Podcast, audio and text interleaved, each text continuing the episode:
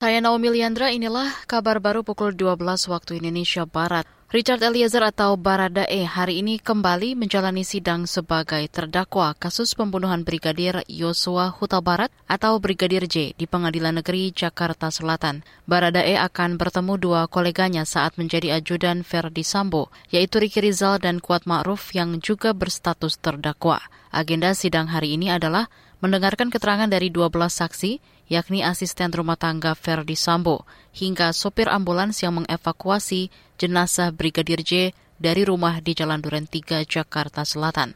Kuasa hukum Baradae meminta majelis hakim agar kliennya dipisahkan dengan terdakwa lain dalam sidang selanjutnya, karena Baradae berstatus sebagai justice collaborator. Beralih ke berita ekonomi, rendahnya realisasi belanja negara hingga kuartal 3 mendapat sorotan kalangan ekonom. Sampai bulan lalu masih ada 1,2 kuadriliun dari total lebih dari 3 kuadriliun rupiah anggaran belanja yang belum terserap.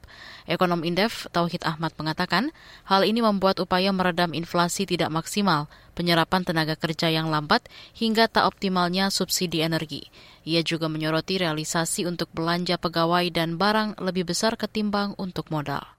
Yang kedua adalah spending ini juga terkait dengan tata kelola perencanaan penganggaran. Awal tahun kan ada pemotongan dan sebagainya akhirnya membuat ketidakpastian dalam eksekusi di anggaran. Dari dua itu maka eh, implikasinya adalah ya sumbangan pemerintah untuk pertumbuhan ekonomi itu uh, menjadi tidak optimal begitu Mbak. Jadi ya tadi kita lihat di kuartal kedua aja minus 5. Ekonom Indef Tauhid Ahmad mendorong sisa anggaran belanja direalisasikan secara proporsional.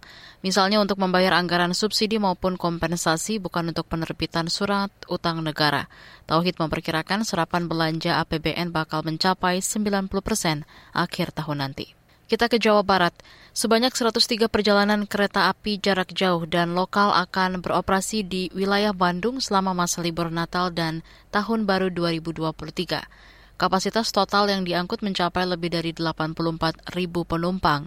Juri bicara PT Kereta Api Daerah Operasi 2 Bandung, Kuswarjoyo, mengatakan penjualan tiket kereta untuk masa libur Nataru sudah bisa dilakukan mulai hari ini. Pada masa angkutan Natal dan Tahun Baru kali ini, PT Kereta Api Indonesia Daerah Operasi 2 Bandung masih belum menambahkan KA-KA tambahan khusus untuk masa Nataru.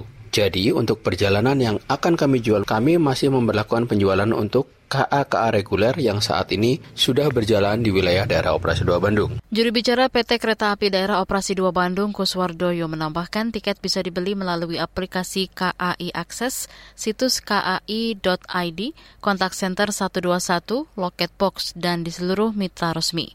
Periode angkutan Nataru ditetapkan PT KAI mulai keberangkatan 22 Desember hingga 8 Januari 2023. Saudara, demikian kabar baru KBR. Saya Naomi Liandra.